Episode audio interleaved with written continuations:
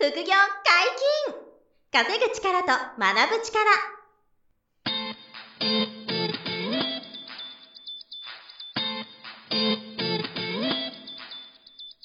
この番組は稼げるようになりたいを叶える副業アカデミーの提供でお送りいたします。副業アカデミーはあなたが副業で稼げる状態になることにコミットしたスクール。初級コースから上級コースまでさまざまなジャンルの副業ノウハウを学んでいただけます詳しくは「副業アカデミー」で検索くださいこんにちは、小林正宏です。山本博です。よろしくお願いします。よろしくお願いします。本日新しいゲストに来ていただきました。谷口博樹さんです。よろしくお願いします。よろしくお願いします。はい。えー、谷口さんは、あの、うちの副業アカデミーやってるはい株式会社レベクリで、はい。あの、従業員としてはい。働いてくれてるはい。んですけど、あの、副業をすごいやっていて、はいはいはいそこで結果を出していたり、まあ将来的にはそっちが本業になる可能性も十分高いとはいう人で、はいあの、今のこう、会社員の皆さんが、なんていうんですか、まあ僕としてはですよ、はい。あのぜひこういう風に実践してもらえたらいいんじゃないかっていう、まあモデルケースみたいななるほど。感じなんですよ、このポッドキャストも制作の時から、一番初めから、そう。その携わっていただいているスターティングメンバー。のそうですね。実は、あの、こういう風に登場させていただくのは初めてですけど、そうですねの、ファイルをアップロードさせていただいたりとか、はいはいはいそういうところで関わら構成を考えたりとかいろいろはいそうですねさせていただいます谷口さんなんですけど、初めてなんでちょっと自己紹介をあ、はい。えー、谷口博樹と申します。えっ、と、今ご紹介いただきました通り、あの、株式会社レベクリの方で、まあ、あの、会社員としても働いてるんですけども、えっ、と、自分で、まあ、シェアハウスとか、まあ、シェアオフィスの運営会社を一個やらせていただいているのと、はい。あと、個人で、えっ、と、ライタうんーとして、まあ、副業をさせていただいたりとか、はいあと、まあ、ウェブのデザインだったりとか、はいはい。えーそういったものもやらせていただいてますし、はいあと、えっ、と、NPO の代表とかっていうことこれも珍しいですね。やらせていただきまして、あの、ねそっちは、あの、まあ、主に子供とか、まあ、親子向けの、はい。えっ、と、農業体験イベントみたいな、あの農家さんと組んで、例えば田植えとか稲刈りとか。そういう体験のプログラムなんかのご提供とかもさせていただいてるみたいな感じです。はい。あとは、まあ、株式投資もちょこっと、うん。あの、やらせていただいて、その様子を、まああの、副業アカデミーのコラムに書かせていただいてるとかっていうこともやらせていただいてるっていう感じです。はい。すごくないですか？すごい。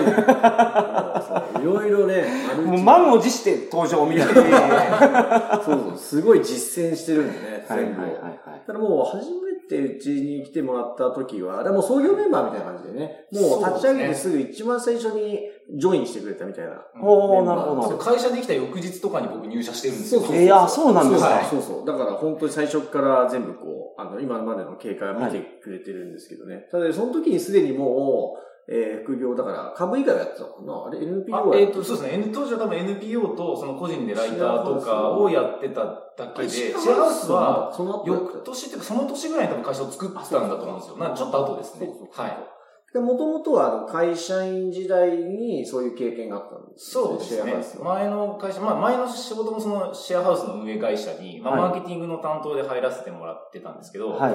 まああの、まあ当時やっぱりそのまだ副業解禁っていう言葉とかがなかったんですけど、はい。まあ、NPO はちょっとどうしてもやりたいっていう、まああの、妻との約束というか、まあ一緒にやってるんですけど、があったのでまあ、、どちらかというと社会貢献ですもんね。そうですねってはい。なんで、まあそこは、あの、当時のまあ勤めてた会社の社長に、はい。あの、ちゃんと、おなんて、お伺いを立てて、なるほどこういうことやってもいいですか、はい。っていう話をして、まあ、やらせていただいたのと、うん。あと、まあ、ライターの方も、あの、個人でやってたんで、まあ、それは、あの、ちゃんと、それこそ上司とか、うん。まあ、当然その時の社長にも、ちゃんと話をして、うんまあ、こうこういうことで会社には迷惑かけないんで、はい。やらせてくださいっていうのが、い、わゆる、まあ今で言うと認定型副業っていうんですかね。そうですよね。っていうのをまあ正面突破したわけそうです、そうです、そうです。はいなるほどねあの、なんか結構その風通しが良くて、何でも言えちゃう会社だったので、はいはいはい。もう、ちょ直にお願いをして。やらせていただいてたっていう感じですね。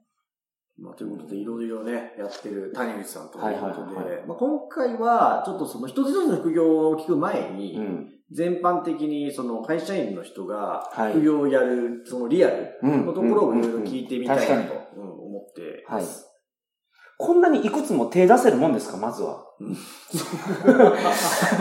そうです、ここはどうです？その谷口さんだからできたんですか？それとも一般の方にもうんいろいろお勧めします？うん。どういう順番でそので、すね。うん、うん、まあ、僕はでも結構、その、まあ、最初僕もいくつもやったわけではなくて、はいはい。やっぱ最初は僕会社員しながらライターやるのが一番最初だったんですよ。はい。そもそも文章を書くのが結構、まあ、好きだったというか得意だったというか、なるほど。もともと活字すごい嫌いだったんですけど、読書感想文とか大嫌いで、はいはい。全然将来的にライターとかって仕事をするっていうイメージは湧かなかったんですけど、はい。はい。まあ、たまたまその本業であの企画書とか、うん。メールとか当然たくさん書く機会があって、はいまあ書くことへの抵抗感がなくなってったんですね。はい。で、あ、だったらこれを、その会社のためじゃだけじゃなくて、うん自分のその収入を増やすためにも使えるんじゃないかと思い始めたぐらいで、はいそのクラウドソーシングサービスっていうのが、まあ、ランサーズとかが、ほう立ち上がってきて。その個人で営業かけなくてもお客さんが取れるっていう仕組みができてきたんですよはいはいはい。じゃあこれ使ってみようっていう話で始めてみて、で、まあ、やり始めると当然慣れるじゃないですか。はいそうすると効率が上がってやっぱ時間が早くなったりとか、数こなせたりとかするようになるんで、はい。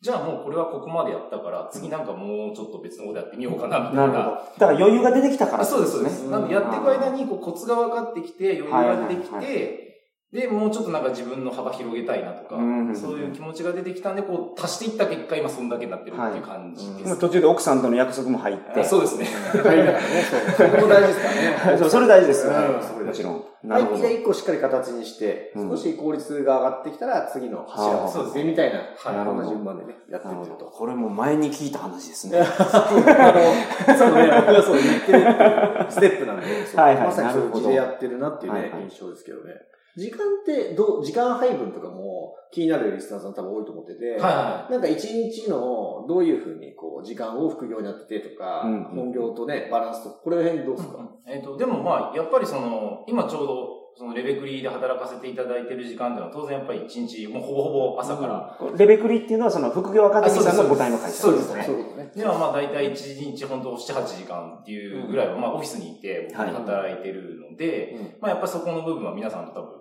本業がある皆さんと同じだと思うんですよね。はいで、その後僕は今すごくありがたいことに、最近ちょっと引っ越したんですよ。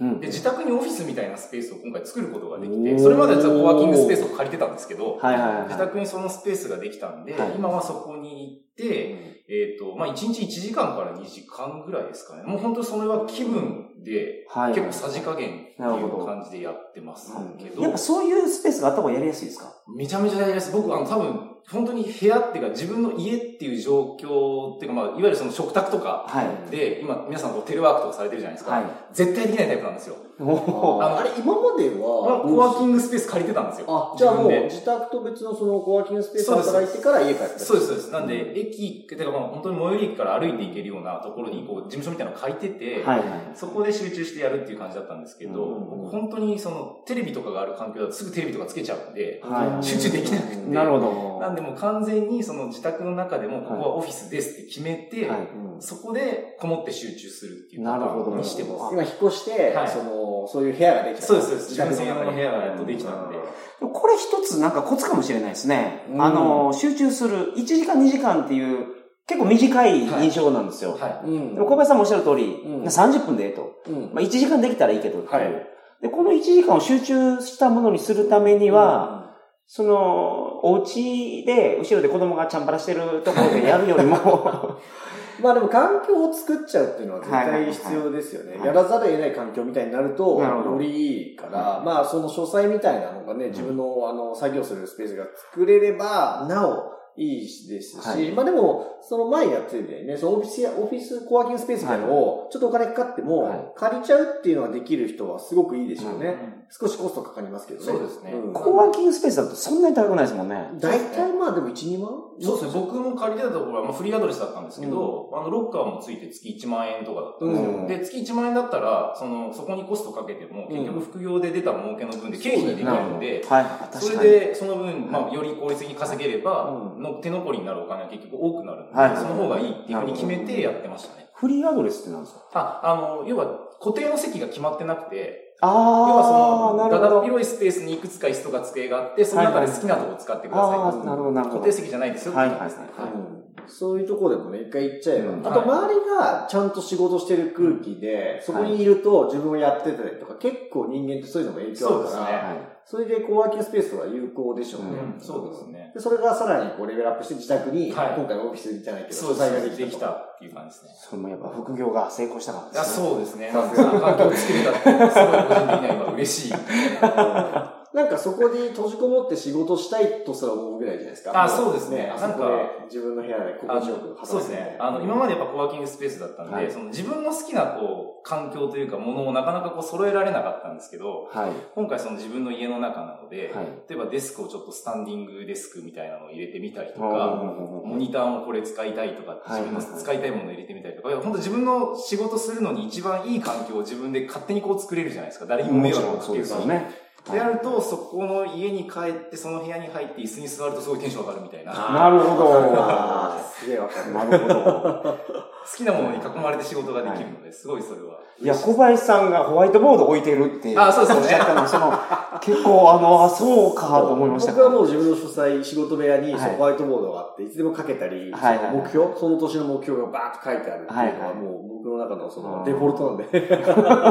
そうそう。そういう環境はでもね、作れたらいいですよね。はい。うんそうですね。絶対自分のモチベーション上がるというか、はうん。早くだから戻ってそこで集中したいとすら、僕の場合思いますね、結構。はいうん。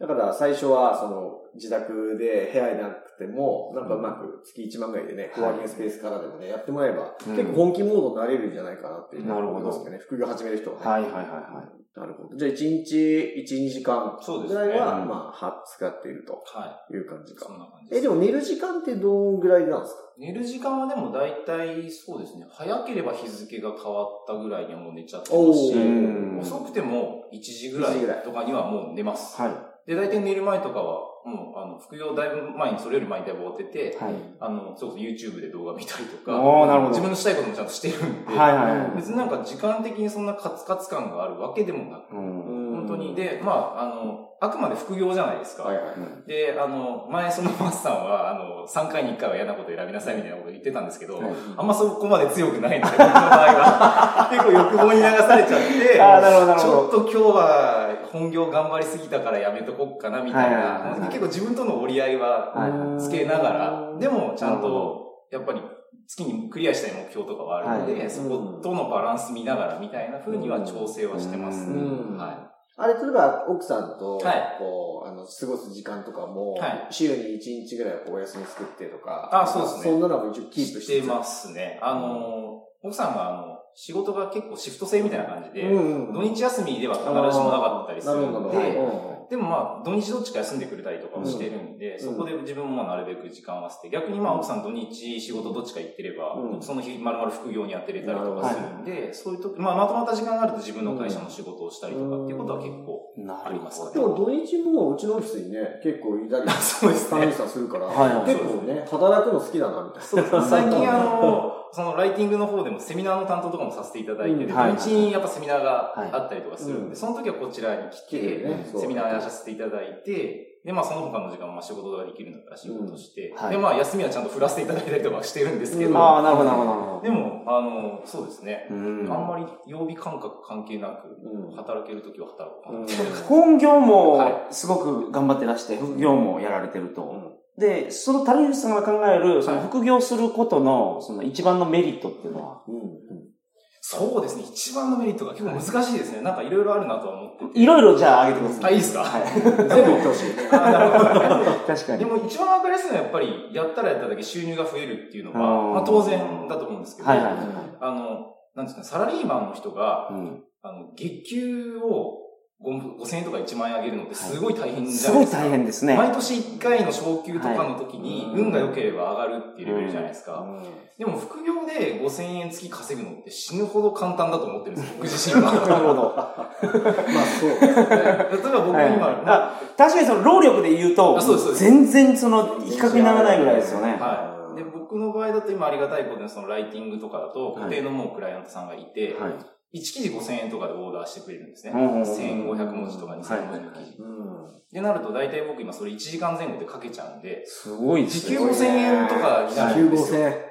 すごいね。なんで、そう考えると、そのまあ、副業、もちろんコツコツやってきたものがあるからかもしれないんですけど、はいでもそこに誰でも多分いけるのが副業だと思うんですよねなる。ほど。うんなんで、そう考えると、まあ、まあ本当に収入の増やす方法としてはすごくうんお勧めできるかなっていうのが一つですね。はいはいあと二つ目は、これ本当に実体験なんですけど、あの、本業へのフィードバックが、はい。ものによってやっぱりすごくあるなと思っていて、おーで、これもまたライティングの話になるんですけど、はい。僕その前の仕事をしてる、まあ、シェアハウスの会社で、はいまあ、マーケティングから次、法人営業に移ったんですよ。うんはい要は法人さんに、あの、シェアハウスを、まあ、その社員寮代わりみたいな。はい。なんか新入社員の人が3ヶ月ぐらい東京で研修するときに、マンスリーマンションとかウィークリーマンション高いでしょ？みたいなので、シェアハウス使いませんかっていうのを営業してたんですね。はい。その時に、あの、もうライティングを始めてたんですけど、ライティングしてると、まあ、企画書作りとか、はい。あと話すの上手になったりとかするんですよ。アウトプットの量がすごく増えるんで、うんはいはいはい。で構成を考えるようになるかもしれないですね。あそうですそうですはい。そういうのがあって、で、あの、まあ、当時、まあ、もともと最初から僕営業職だったんですけど、あんまプレゼン得意じゃなくて、はい。で、そのライティングをやり始めたらなんか話すことがすごく整理できるようになって、で、プレゼン得意になって、はい。で、その、法人営業の部署の時に、会社の中で表彰されたっていうのが。あったんですよ。成績が良かった。はいはいなるほどはい。っていうのが、まあ本当に、もう見事にこう、本業にフィードバックされたっていう確かに経験ですね。まあ、本業にこう、役立つ副業みたいになってきたら、はいはいそうですねうん理想的ですね。そうですね。はい。で、まあ、あとそうですね。あとは、退屈しないっていうことですあかーまあ、刺激はすごいですよね。谷口さんぐらいいろんなことやられてたら。刺激はすごい。だって出会う人も増えますしね。そうですね。うんなんで、まあ、それこそ自分で副業を始めてなかったら、まあ、この副業アカデミーで働かせてもらうっていうような機会とかも得られなかったでしょうし、はいはいはい。なんか本当にその副業絡みで、えー出会わせていただいた方うんっ。ていうのとの今ご縁もすごく広がってるんで、はいそういう意味でなんか本当に、まあ副業、あの本業が加速するだけじゃなくて、副業同士の中でこうなんか勝手に加速させ合うみたいなこととかも起きるんで、なるほどね。なんか複数副業やってるとすごい、それもそれで面白いなっていうはいはい感じですか。はい。なんか副業を始めた頃に、今の自分は見えてたっていうか、そうか。あ、見えてないですよね、やっぱね。全く見えてないですあーやっいや、ぱりね本当に月にうん2、3万小遣い増えればいいなぐらいのうん。テンションで。やり始めてて、その時には自分で例えばシェアハウスの運営会社作ろうなんてことはみじんも。思ってない思ってないですねこれもいつも言ってる通りでね、やっぱり景色が変わってくるっていう。はいはいはいはいそう。その最初と今で全然違っちゃってるし、ね、できることもめちゃめちゃ増えたと思うんだけど、うん誰も最初は第一歩踏み出すだけっていうか、はい。ね、そこから始まってて、そうですね。ね、5年後がそうどんだけすごいかはわかんないけど、うん やっていくみたいなことがね、まあ重要なんでしょうね。はい。なんか、結果が出てきたなって思ったのは、やり始めてどれぐらいですか？うん。ああ、でもそうですね。半年ぐらいですかね。あれ、半年ぐらいは、あの、なんていうの、その手応えがなかったってこいや、手応えっていう意味では、その、まあもちろん、僕最初にやった副業がライティングだったんで、はいライティングってその投資系とかと違って、例えば、うん。なんですかね？リスクがああないね。ないじゃないですか。はい。で、まあお客さんがいては、い仕事いただいて、うん納品すればもう速金じゃないですか。はい。すぐこうお金として入ってくるんで、お金のこう数字としてはちゃんと見えてたんですけど、はいやっぱり最初慣れないんで、うん効率がすごい悪くて、なるほど。なんか時給計算したら当時1000円切ってたなぐらいの多分はい感じだったんですよ。ね。まあ文章を書いて直して書いて直してそうですとかそうです、初めはやるかもしれないですね。それが半年ぐらいかけて、多分20本30本記事書いた時に、急に書くのが早くなったんですよ。今まで2時間ぐらいかかった記事が1時間かからずに書けるようになるっていうなんか、へー瞬間が来て。急に変わったみたいな。急に変わりました。なるほどね。なんか多分型ができたんだと思うんですよね、自分のうん中で。その文章を書くためには、はいこういう風にやったらいいんだっていうのが、はいなんか無意識的にこう分かるようになって、うんで、そっからが、その瞬間がだから一番、おーっていう、なんか自分の中では、うんブレイクスルーしたというか。なるほど。なんか量をこう重ねて、ある一定のところでポンってこうブレイクスルーするみたいな感覚があったのかなあったんですねはいはいですねそれはすごい感じましたね。なるほど。けどね半年で、それはすごいですでね。もすごいいいですよね。やっぱ本業ありながうんら、副業でとりあえず始めてみて、はい半年かかってもね、そこでポンと抜けてなんかこうね、文章書くスピードが急激に上がったみたいな実感が持てて、うん。だからやっぱり本業のお給料があるうちにそういう経験ができれば、確かに自信つきますもんね。そうですね。明らかにね。はいで、本業にもフィードバックそうそうね、はいさっきの話でね。したということでうん、本業にも役立っていくっていう。これもやっぱ聞かないといけないんですけど、はデメリット、はい。会社員が副業をやることのデメリットっていうのはなんか、知らない方多いですよね。はいそうですね。まあ、今こう、やっぱり、だいぶ副業が世の中的にこう、なんですかね、ポジションというか立ち位置を持ち始めた感じがあるじゃないですか。はいで、僕始めた時はやっぱ全然そういうのがなくて、なるほど。ただただうさんくさいっていう感じしか。なかったので。なんでそんなことすんのってすごいやっぱ周りに言われたのうんで、はいその周りにこうなんか言われるっていうのがちょっとデメリットなるほど言われたと。言われました。はいはいはいはなんでそこまでやんのみたいな。うんだってサラリーマンなんでしょっていうふうに。給料もらってるんでしょってい。言われて、や、でもなって、なんか個人的にはそのなんか仕事が一つしじゃなきゃダメっていう考えがすごいおかしいなと思って、はい。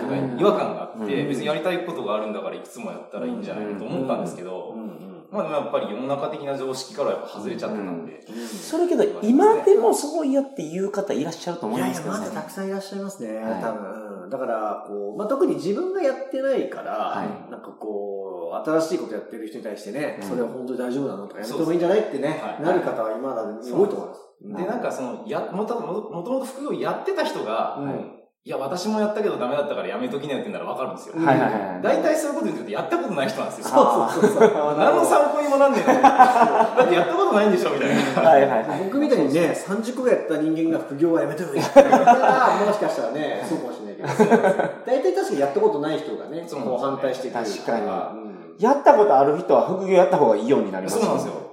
うん、そう、絶対そうか。そうそう、やるべきだっていう人の方が多いはずだから、経験した人はね。はいなんで、そのなんか、まあ、言いそ方悪いですけど、うん、何？その、ちょっと言われたりして悩んだりとか、足が止まりそうにはならなかっならなかったですね。もう、いや、あの、確認したんですよ。やったことあるんですか全員に。その言ってきた人に対して。はいなるほどで、全員やったことないって答えだったんで、もうそれは雑音だっていうふうに僕の中では。なるほど。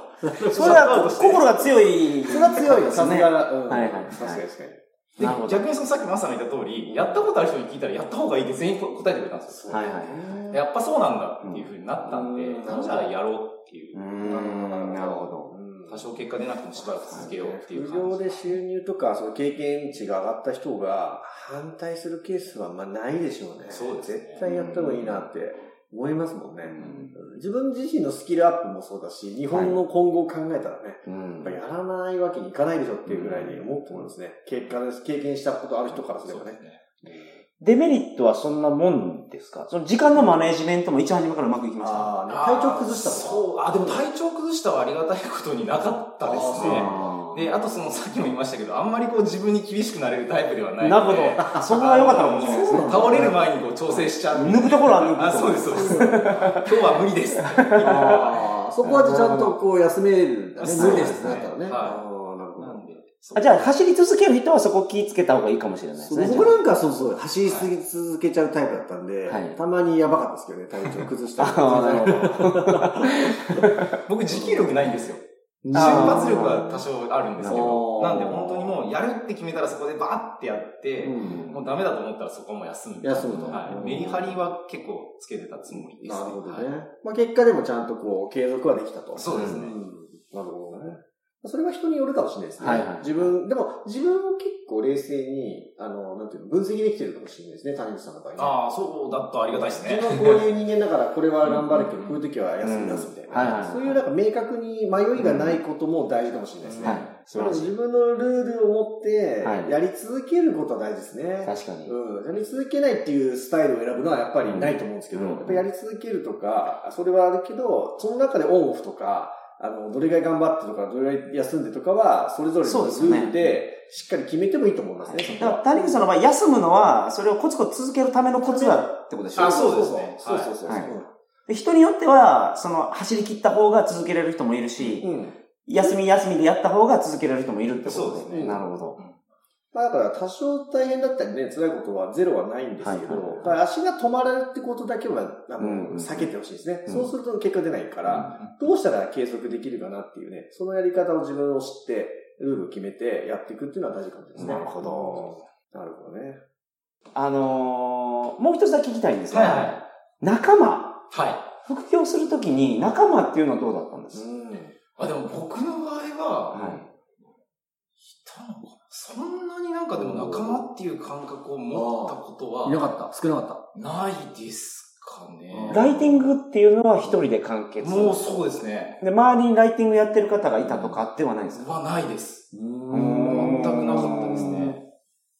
なんで、でもいた方がいいんだろうなとは思うんですけど、はい実際いたことがないので。一人でやり抜けたあそうですね。なんかその、僕はどっちかっていうと多分それこそ人間、それ人によると思うんですけど、はいあの、結構その、一人でパソコンに向かって何かを調べて、それをまとめて書くっていうことは苦じゃなかったんですよね。はいはい。でどっちかっていうと、なんかあの、人と仕事するよりも一人で完結できる仕仕事の方が好きだったりとかする部分もあるので、うんなんかそれもあって例えばデザインとか、はい。ライティングとか、うんあの、ウェブの関係の仕事って、はいはいはい。まあ、自分に知識とスキルがあればう、ん一人で完結できるじゃないですか。はいなんで、そういうのもあってかもしれないです。うんなんで、仲間がいなくても、まあ、自分の目標とか目的があって、はいそこに向き合えることができていれば、まあ、なんか続けられることもあるんだろうなっていう感じじゃないですか。なるほどね。その、いくつもやられてる、その谷口さんが仲間なしでやってるっていうのがすごいですね。ねそれがだから強いかもしれないですね、そこが。まあでも目標っていうのはそれが明確なんですかね、谷口さんあは。あ、かもしれないです。まあ、これはこうしたいっていうのはなんかやっぱあって、うんそこに行くためにじゃあ、い何ヶ月後にこうなってなきゃいけないとかっていうのはなんとなくこうイメージをしているので、うんそこに向かってじゃあどうやってやっていこうかは結構考えてるつもりです。その目標設定とか作るときに、はい指針となったなんか本であったり、師匠とか、はい。そんなんもないですか？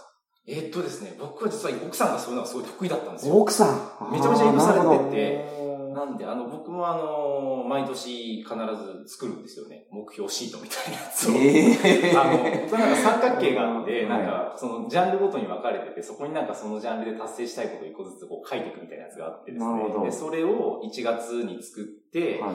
12月までに叶えるぞっていう風にしてますね。で、この間ちょっとちらっと見て、やべ、まだ6割ぐらいしか終わってねえってなったんですけど、でもちゃんと12月までに、まあその達成率をなるべく上げるみたいな風になるほどしてメルマガにそれ書いて、じゃあ確か目標の。あ、なんか前に、あそうですね、はい。聞きました見ね。た見た。はでもその、見せてもらったんですよね、そはいの目標設定してるやつねい。あ、。そうですね。まさに見ていただそうですね。いろんなジャンルをね、セグメント分けて、はいで数値とかもちゃんとこう落とし込んで、うんこれをやるぞって決めてから逆算して、毎日のね、こうやることを決めて行動すると。うんまあ谷口さん一人でもやっていけるタイプかもしれないですけどうね。んこれがもしかしたら一般的に、あの、少ないかもしれないですけどね。はい。みんながみんなね、一人でやれるかわかんないですけど、だからまあ仲間が必要な人もはい。いるだろうし、うんあの、一人でこう決めて燃えていける人もね、いるかなと思うんですけどね。うんうん。だからまあ仲間がいることで、あの、が頑張れる人だったら、あの、そういう、まあ、うちみたいなスクールとかを使ってもらうのもね、いはい一つだろうし、まあ、自分でやり抜ける人は、はい。あの、そういう道でもね、全然いいと思いますけどね。まあ、一歩踏み出すことが大事ですよね。素晴らしい。ありがとうございます。すえっね。と、今回だけではなくてですね、はい。今回から、あの、何回かまた、うん、ちょっと具体的にやってる副業が多いので、はいその辺をちょっと細かく教えてもらえたら、参考に、リスナーのやつ参考になるかと思うんで、そうですね次回からちょっとそんな感じで、よろしくお願いします。はい、お願いします。副業解禁、稼ぐ力と学ぶ力、そろそろお別れのお時間です。お相手は小林正宏と、谷口博樹と、山本博史でした。さよなら。さよなら。この番組では皆様からのご質問を大募集しております副業に関する疑問・質問など副業アカデミーウェブサイトポッドキャストページ内のメールフォームよりお送りくださいませ